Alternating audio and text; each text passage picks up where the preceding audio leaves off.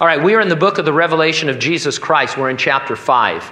We're going to look at chapter 5, all of it, verses 1 through 14. That's our text.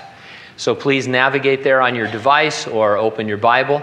If you're using a tablet or a phone, you might want to put that on mute just so you won't be embarrassed out of your mind when it goes off. My iPad rang a couple of weeks ago. I had a telephone call, so it's my dentist, if you recall. I think I've solved that problem. Chapter 5, verses 1 through 14, the topic The call goes out in heaven for the only one worthy to take the scroll from the right hand of God and finish history as it is pre written. The title of our message Scroll Call. Let's have a word of prayer. Father, this morning, as we sit under the teaching of your word, we pray for the ministry of your Holy Spirit. He is a teacher, but he's also a comforter. And so we pray, Lord, that in all of the roles that he has in our life, he would, uh, we would yield to him and that we would understand your love for us, your grace in our lives, that we would receive mercy. That this text, Lord, uh, so powerful, so meaningful, would transform us to be about the business of the kingdom. We thank you and we praise you in Jesus' name. And those who agreed said, Amen. Sleepless in Seattle poked a lot of fun at you gals for crying all the time while watching movies. It happened when Tom Hanks' character, Sam Baldwin, turned and said to his friend, I cried at the end of The Dirty Dozen. They went on to have a long, very sarcastic conversation about how emotional they supposedly got over the various deaths that were portrayed in that film. It's, it's a classic scene. And by the way, it was all improvised, I read. Uh, so, uh, those of you who are fans of Sleepless in Seattle, it's a good piece of trivia. Maybe you're that kind of a guy, a guy who doesn't cry. Well, what about the beginning of Pixar's movie Up? If you haven't seen it, I'm going to spoil it for you. Uh, it's, a, it's about a kid named Carl who falls in love with a little neighborhood tomboy girl, Ellie. The first few minutes shows how they go on these make believe adventures together and they start saving money for a real trip to a place called Paradise Falls. They marry, and as they age, life always gets in the way of their trip. They use the money they've set aside for house repairs and car repairs and other everyday stuff. It, you can relate to that, and that's what they're hoping for. Throughout this montage of their life flashing before our eyes shows how happy and in love they were, frolicking up hills together. It also shows this insanely sad stuff, like how Ellie couldn't have children. And then out of nowhere, Ellie gets a terminal illness. She can't climb up those hills anymore without Carl carrying her. And then she dies, leaving Carl a bitter old man and leaving you wondering if this is really a Disney movie. if you didn't cry at some point in those first 10 minutes, you've probably been taken over by aliens. I'm crying more than usual. Some of it's appropriate, but Pam will lean over to me watching television and she'll say, Are you crying? Luckily, it's allergy. Luckily, it's allergy season. Is it a lie if I say no? But I tell you what, when that little gecko is on the deck and he has to walk that far, you know, that, that's just one of those moments. Those Geico commercials will really get you. Whether you're a crier or not, weeping is appropriate an awful lot of the time here on planet Earth, too often. Maybe that's why one of the things that really jumps out at us in Revelation 5 is John's weeping and his being told to stop and his weeping giving way to worship. Isn't that something that we would long for? For our weeping to always give way to worship. I'll organize my thoughts around two points. Number one, the current era of weeping will end when you see Jesus take the scroll. And number two, the coming era of worship will begin when you see Jesus take the scroll. Let's look in verses 1 through 7 first and talk about weeping. What I'm calling the current era of weeping was inaugurated when Adam and Eve sinned, bringing decay and disaster and death into the world that God had created. Their tempter, Satan, became the God of this world, the ruler of this world, and the prince of the power of the air. Since the devil is a liar and a thief and a murderer, the havoc he causes leads to almost unimaginable pain and suffering represented by weeping. Now, as we follow John into heaven, he will weep uncontrollably, but it will, in one sense, represent the end of weeping as we know it on account of what occurs next. And so, verse 1 And I saw in the right hand of him who sat on the throne a scroll written inside and on the back, sealed with seven seals. You remember from chapter 4, John had been transported to heaven and to the future. The tribulation is just about to break upon the earth as a storm. He saw God on his throne, and next his attention is drawn to a seven sealed, double sided scroll that's in God's right hand. What is this scroll? There are a lot of suggestions, but only two likely options. The first, very popular, is that the scroll is the title deed to planet Earth. The thinking here is that Adam, who was given dominion over the earth by God, forfeited his rights to the planet when he sinned. But Jesus came to reclaim what was lost. God has been holding the deed, waiting for the Redeemer to step forth. There is some support for this in Jeremiah chapter 32, which describes Jewish title deeds as sealed scrolls. And it talks about forfeited land being properly redeemed at the right time. Now, the second option is that this scroll is the future history of the earth and of mankind written in advance, and that God is holding it, waiting for a particular moment in history. In fact, beginning with chapter 6, the seals are opened in order and they reveal the future history of the earth the tribulation, followed by the second coming of Jesus to establish his 1,000 year kingdom of heaven on the earth. It's a little of both, is it not? We see the pre written future as the seals are opened, and they lead inevitably to the Lord totally reclaiming and redeeming what had been forfeited by Adam. Verse 2 Then I saw a strong angel proclaiming with a loud voice, Who is worthy to open the scroll and to loose its seals? No one in heaven or on the earth or under the earth was able to open the scroll or to look at it. God's law given to Israel specified that land could only be redeemed by a certain person. This person was called in Hebrew a Goel. The translation into English is kinsman redeemer. He had to be a blood relative, he had to be kin who was willing to act as the redeemer and who was both willing and able to meet the conditions necessary to redeem the property. If this land we are talking about is the earth itself, then the kinsman redeemer must meet the following minimum conditions. Number one, he would have to be a kinsman to Adam. Since it is mankind's rights to the earth that were forfeited by Adam, only a relative of Adam's could be the Redeemer. In plain language, the Redeemer would have to be a human being. But he would also have to be God, because Adam forfeited more than real estate. The souls of lost men and women have been forfeited, and they are included in the estate to be redeemed. No mere man who was born a sinner could ever qualify to be the kinsman redeemer unless he was also God, born without sin and having lived a perfect sinless life. Then this person, who was both God and man, would have to fulfill the obligations that fell to the forfeiter. In the case of Adam, his obligation in order to redeem the land was to die.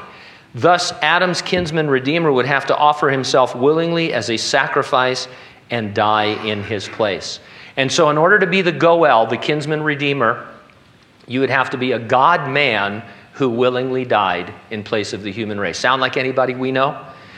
When the angel cries, Who is worthy? he isn't taking applications. It's not a job posting. They're not really looking for anyone else. He's announcing in a dramatic way that no one is worthy but one the God man, the Lord Jesus Christ.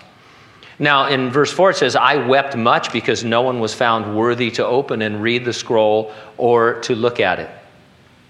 No one came forward immediately. You're familiar with what writers and directors call the dramatic pause. It's when a character waits to respond, giving the scene an even greater effect. God subjected John to the mother of all dramatic pauses here. This moment comes when the angel says, Who is worthy to take the scroll? And there's this long pause, and John can't take it anymore. He starts weeping uncontrollably. Speculation on my part, just thinking about this scene in heaven.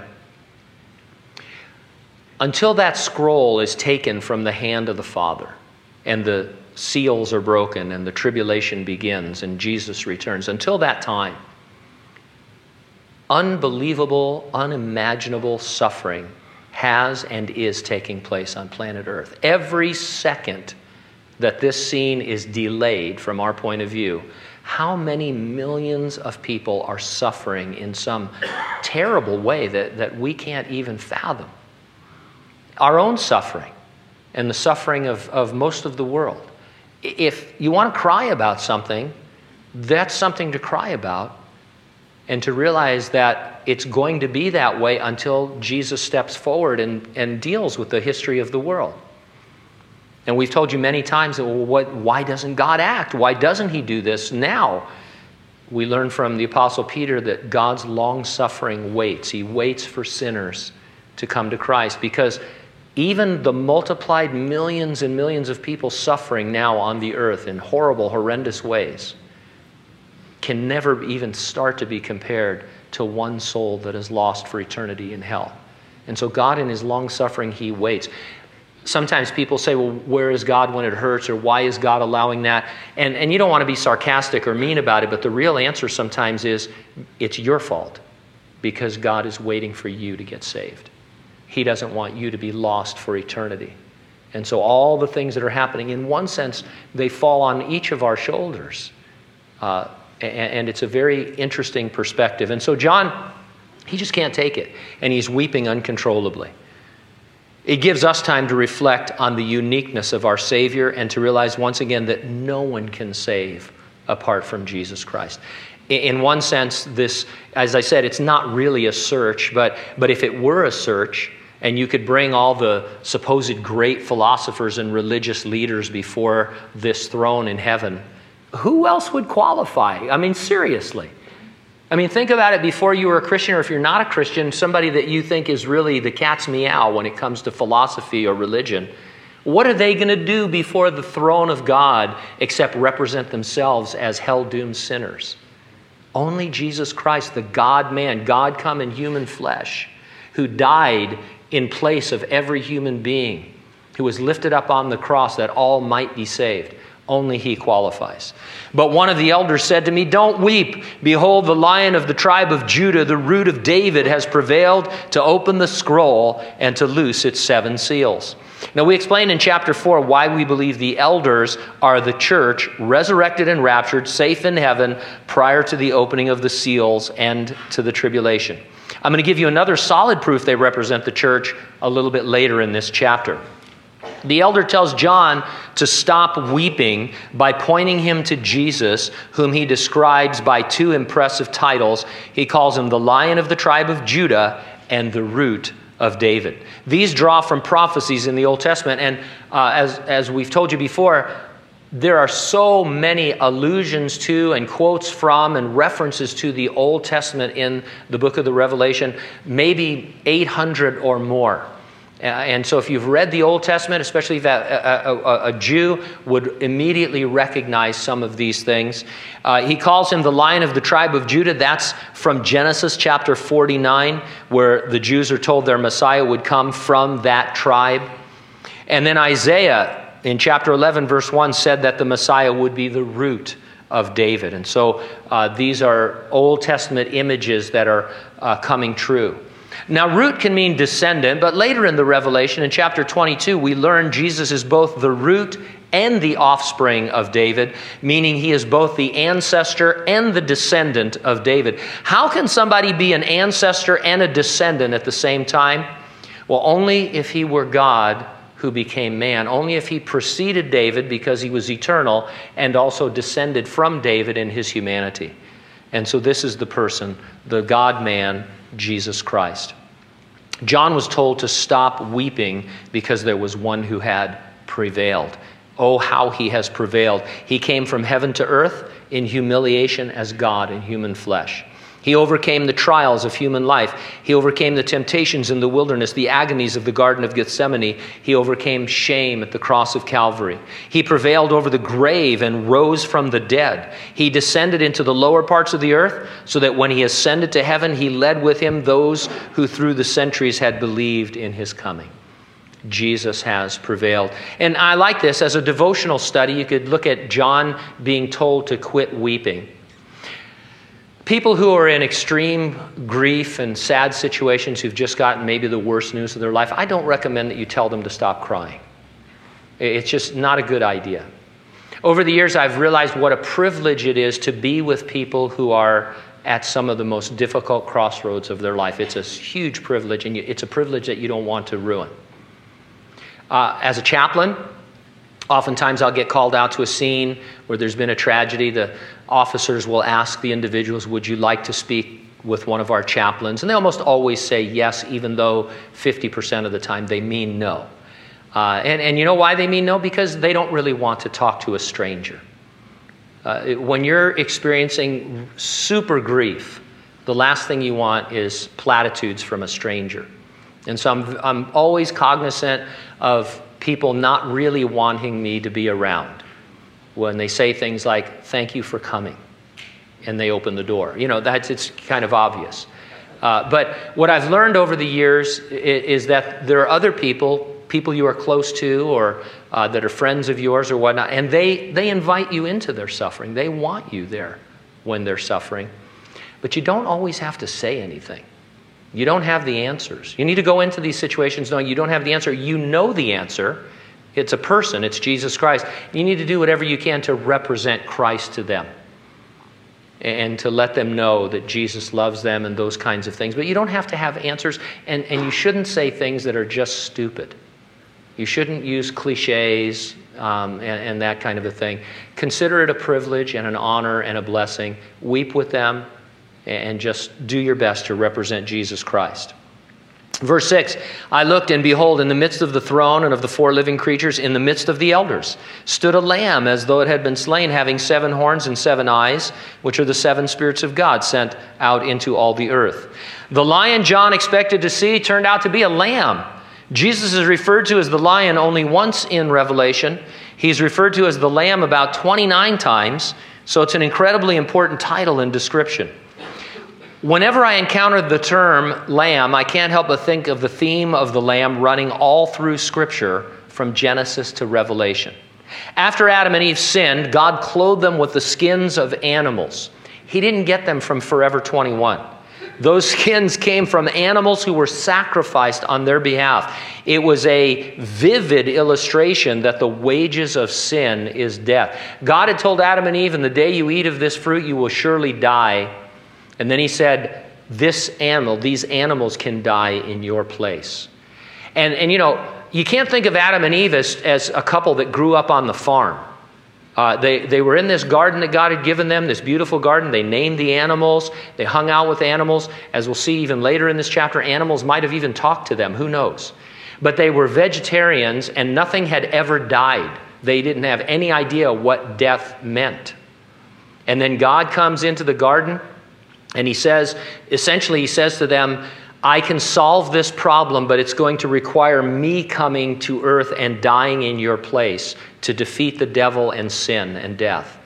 In the meantime, I can temporarily cover over your sin, and here's how it's going to work. And he brings in animals and he slaughters them in front of them. And this would have been, I have to guess, pretty terrifying to Adam and Eve to see the consequences of their sin.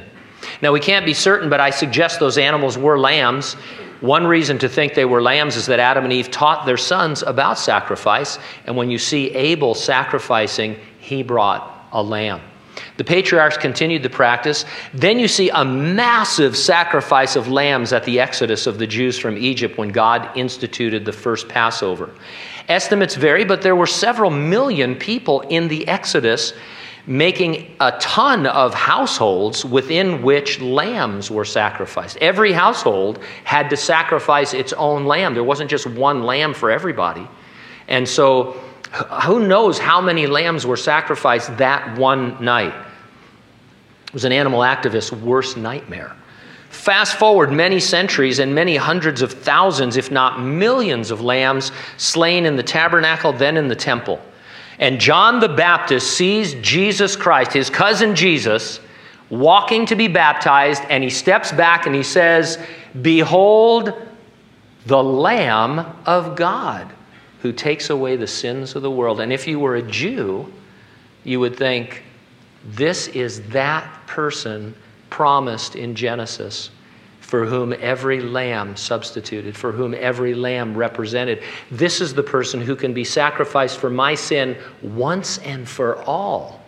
Now, I don't know how many people would have really understood that, but that is what was going on. He meant to convey that Jesus was the final fulfillment of what had begun in the garden, the substitute, the sacrifice for sin that every previous sacrificial animal symbolized. As we are fond of reminding you, Jesus died on the cross just at the very moment the Passover lambs were being slain in the temple, just so he would totally fulfill the symbolism of Passover. It says here, as though it had been slain, to remind you that Jesus bears in his eternal glorified body the marks of his crucifixion. After the Lord rose from the dead, he showed the nail prints to his disciples, and again later when Thomas was with them. In the book of Zechariah, we see that Israel is going to recognize Jesus by those wounds when he returns at his second coming. Why the scars? So important is the sacrificial offering of Jesus Christ in the sight of God that he is forever represented in that way. Now, some people want to follow the teachings of Jesus as a great philosopher or a great religious leader. They like the red letters, they say. The Bible, your regular old cloth Bible that you who are really spiritual still carry. Um, they, you can get the red letter edition, and all the words of Christ are in red. And so, a lot of people, to be uh, kind of edgy, they say, Well, I, I believe parts of the Bible, I believe the red letters. Yeah, no, you don't. You don't. Because you can't do what Jesus said you should do without believing that He is the sacrifice for your sin, without being born again. Uh, it, it, just doesn't work that way. You can't just take some of what Jesus said or even all of what Jesus said. You have to take the whole thing. Jesus said, Hey, I come in the volume of the book. The whole book is about me, not just the red letters, guys.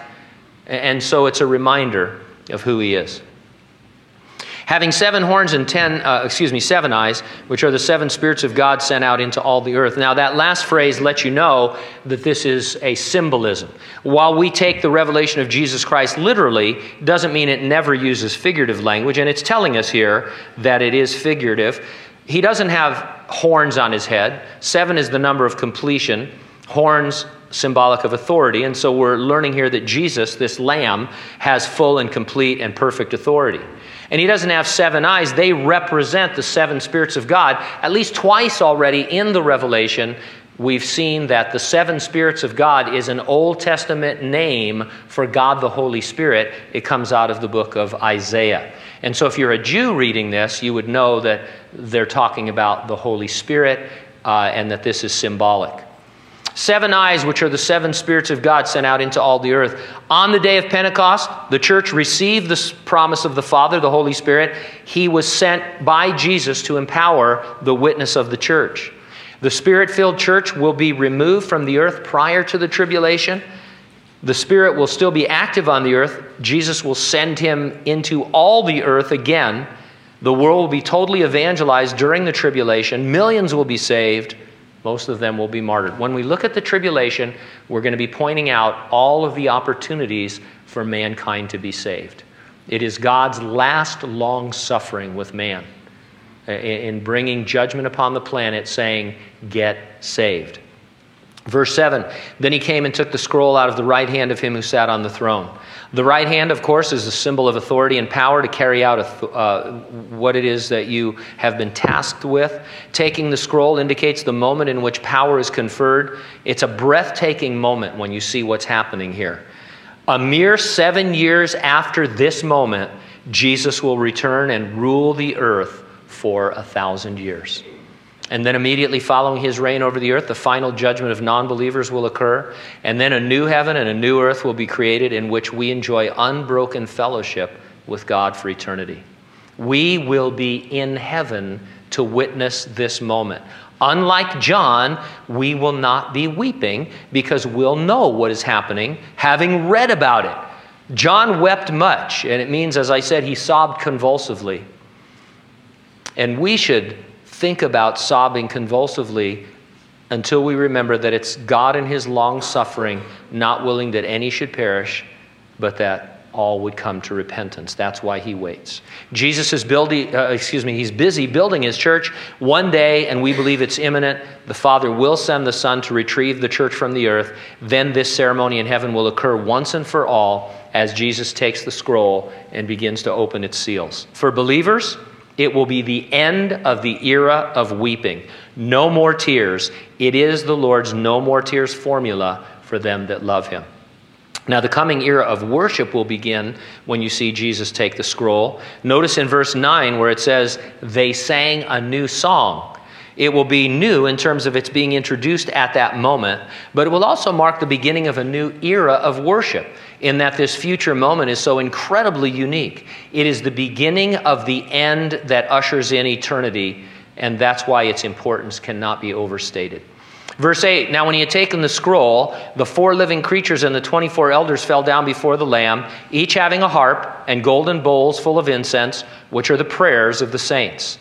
The four living creatures were introduced in chapter 4. They are a variety of angels. Some say seraphim, some say they are cherubim. They seem to have qualities of each, and so more likely they're some other hybrid form of angel. We are the elders. Our attention is drawn to our equipment we each have a harp. And yes, this is where we get the notion we will all be playing harps in heaven.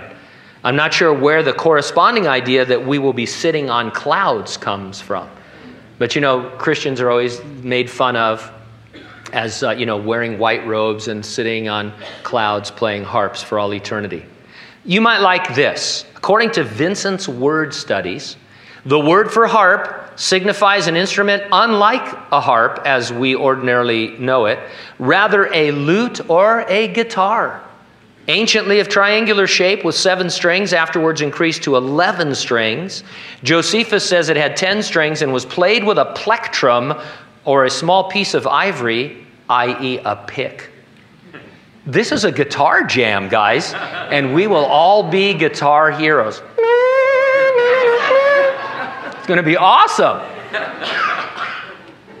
Next time somebody gives you a hard time about guitars in church, you let them know, as far as you can tell, there's no pianos in heaven. There may be pianos in heaven, but they're not really mentioned. But I tell you what is mentioned guitars, 11 string guitars. All right, so we'll have golden bowls of incense, which are the prayers of the saints. In the tabernacle and temple on the earth, there was an altar upon which priests could burn, would burn incense every morning and every evening. It stood just outside the Holy of Holies. Psalm 141, verse 2 Let my prayer be set before you as incense, the lifting of my hands as the evening sacrifice. Perhaps all the prayers of God's saints, maybe from all time, but certainly from the church age, are saved as a kind of incense to be burned at this incredible moment. I'm not saying God doesn't pay attention to prayers, but they're saved so that they can be burned. It's as if God is going to receive them and answer them all right then, or at least as the seals are opened. Here's what I'm getting at Jesus taught us to pray, and in what he calls the Lord's Prayer, we are to pray, Thy kingdom come, Thy will be done on earth as it is in heaven. This is the moment in heaven when that prayer will be fulfilled in earnest. Because Jesus takes the scroll, and as he opens the seals, God's will is done on heaven as it is uh, according to his will until the return of the Lord Jesus Christ. And so it's, it's pretty exciting what's going on. So you'd be rocking out on your guitar, holding bowls of incense. And then verse 9 they sang a new song saying, You are worthy to take the scroll and to open its seals, for you were slain and have redeemed us to God by your blood out of every tribe and tongue and people and nation, and have made us kings and priests to our God, and we shall reign on the earth. Now, this is sung by the elders. Notice how they describe themselves because it further narrows exactly who they are, proving they are the church.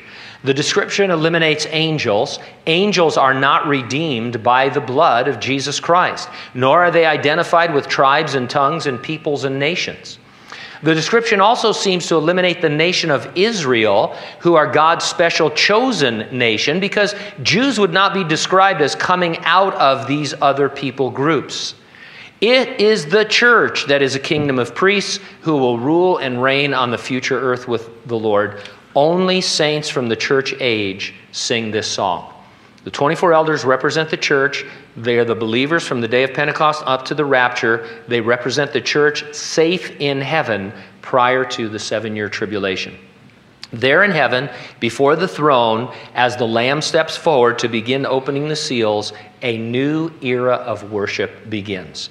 He says in verse 11, Then I looked, and I heard the voice of many angels around the throne, the living creatures and the elders. And the number of them was 10,000 times 10,000 and thousands of thousands, saying with a loud voice, Worthy is the Lamb who was slain to receive power and riches and wisdom, strength and honor and glory and blessing.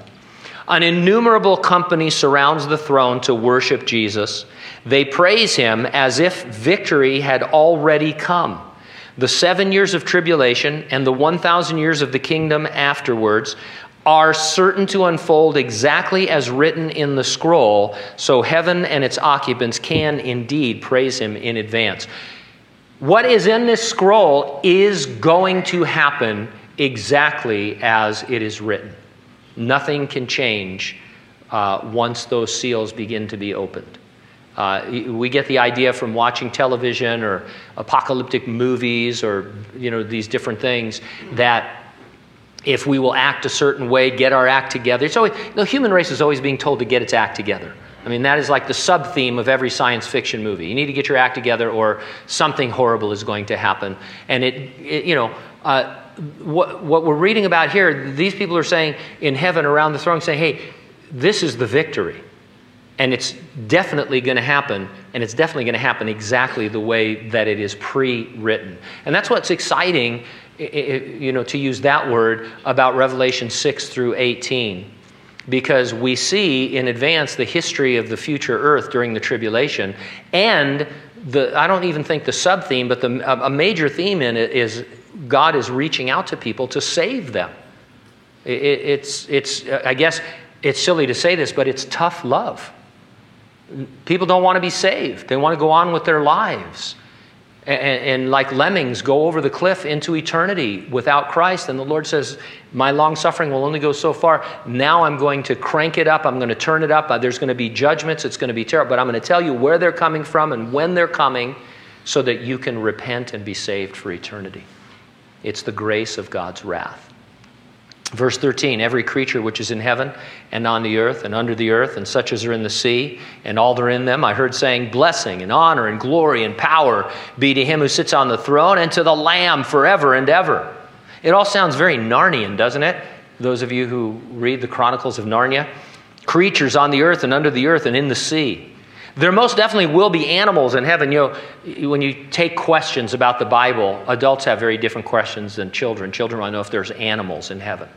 They want to know if, you know, Blackie is in heaven, basically, and stuff. So they shouldn't ask me about individual animals, but there will be animals in heaven. I'm warning you right now, don't let your kids talk to me about animals in heaven. You've been warned. But uh, there will be animals in heaven, and they might have intelligence and talk. Now, we know there's animals because we're, Jesus is going to return on what? A horse. And a horse is a horse, of course, of course. And so, and then we're going to be on horses as well.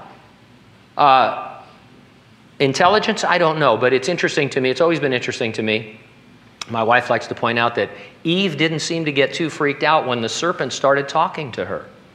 And so it could be that it was a normal occurrence. And then there's that episode in the Old Testament where Balaam's donkey starts talking to him. Balaam's on his way to disobey God and he starts beating his donkey.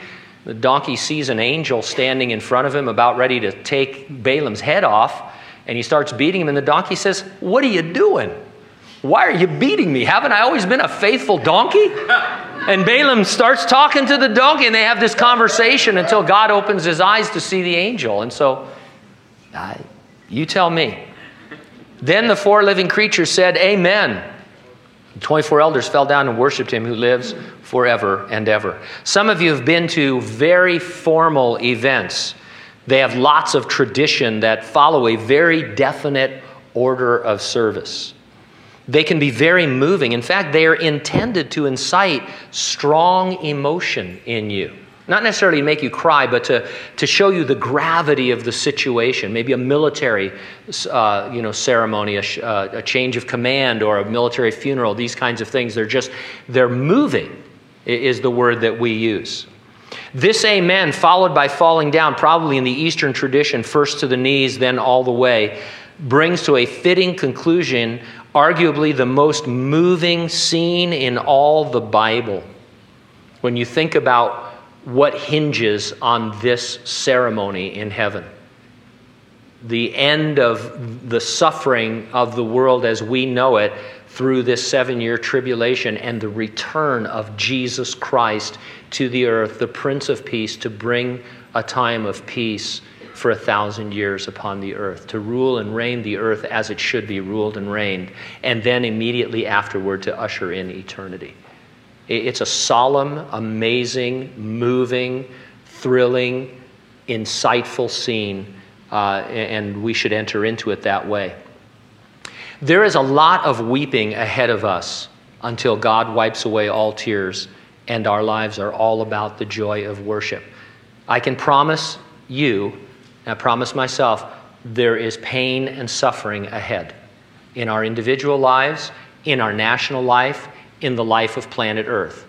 It goes with the territory that has been forfeited to the devil, who is a liar and a murderer and a thief, and that's all he wants to do is see people destroyed and uh, ripped off and killed and kept from the kingdom of God. And so you and I know there's going to be disaster and death until the coming of the Lord. One final comment weeping will end for us. But for some, weeping will never end. We read of non believers who are eternally separated from God, who have passed into eternity without knowing Jesus Christ.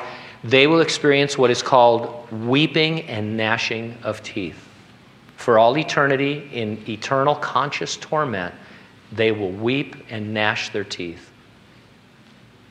We're to be about the business of sharing Christ with others and of showing them that there is a grace of God that leads them to repentance and that God's long suffering is waiting for them to get saved so that we can be together with them in eternity. Charles Spurgeon said this Depend upon it, my hearer, you will never go to heaven unless you are prepared to worship Jesus Christ as God. They are all doing it there, and you will have to come to it. He is not a mere man or anything less than God. Worthy indeed is the Lamb. Amen? Amen. Let's pray together.